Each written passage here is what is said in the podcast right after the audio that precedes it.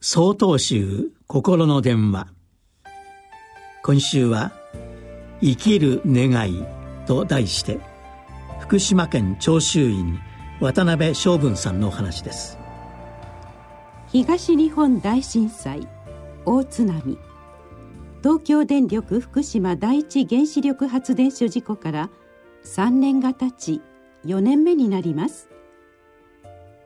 大津波による犠牲者の方々。津波による避難や原発事故による避難によって亡くなった関連死という犠牲者の方々のご冥福を心からお祈りいたします。3年の月日が経とうとも避難所生活を続けなければならない方々がおよそ27万人もいます。そのうち津波や原発事故などのために避難している福島県民はおよそ14万人に上ります。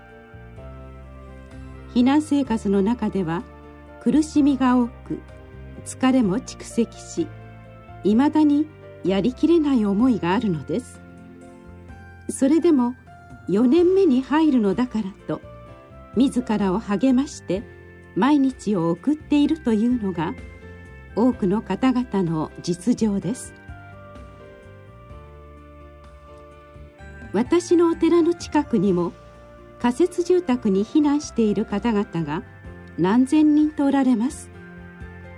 高齢の方も多く誰とはなしに広場に集まり実際に暮らしていた町や村を思いながら早く帰りたいと話しています。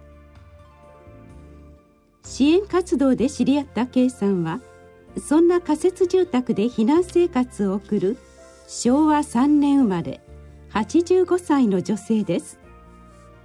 とても明るい方でお茶を飲みながら和やかに笑い楽しく話されますので心にある本当の思いに初めは気づきませんでした。しかしある時こう言われました。ねえ住職さん。私たち高齢者は生きているうちに村に帰れるでしょうか。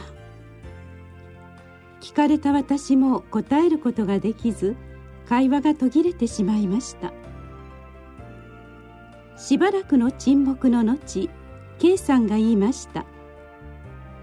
私たち今一生懸命花を植えてるんです。ほら仮設住宅のあちこちに鉢植えの花があるでしょ。前よりいろんな鉢植えがあるでしょ。それから許可を取って花壇も作ったの。花を植えると希望が湧くし花を見て怒る人はいないし人の輪は広がるしね。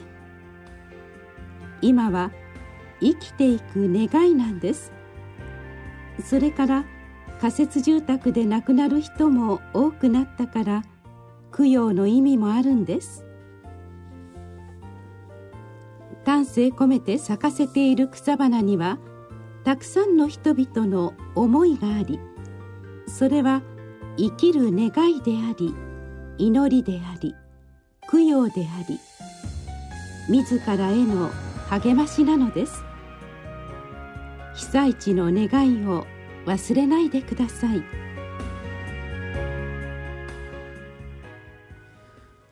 3月18日よりお話が変わります。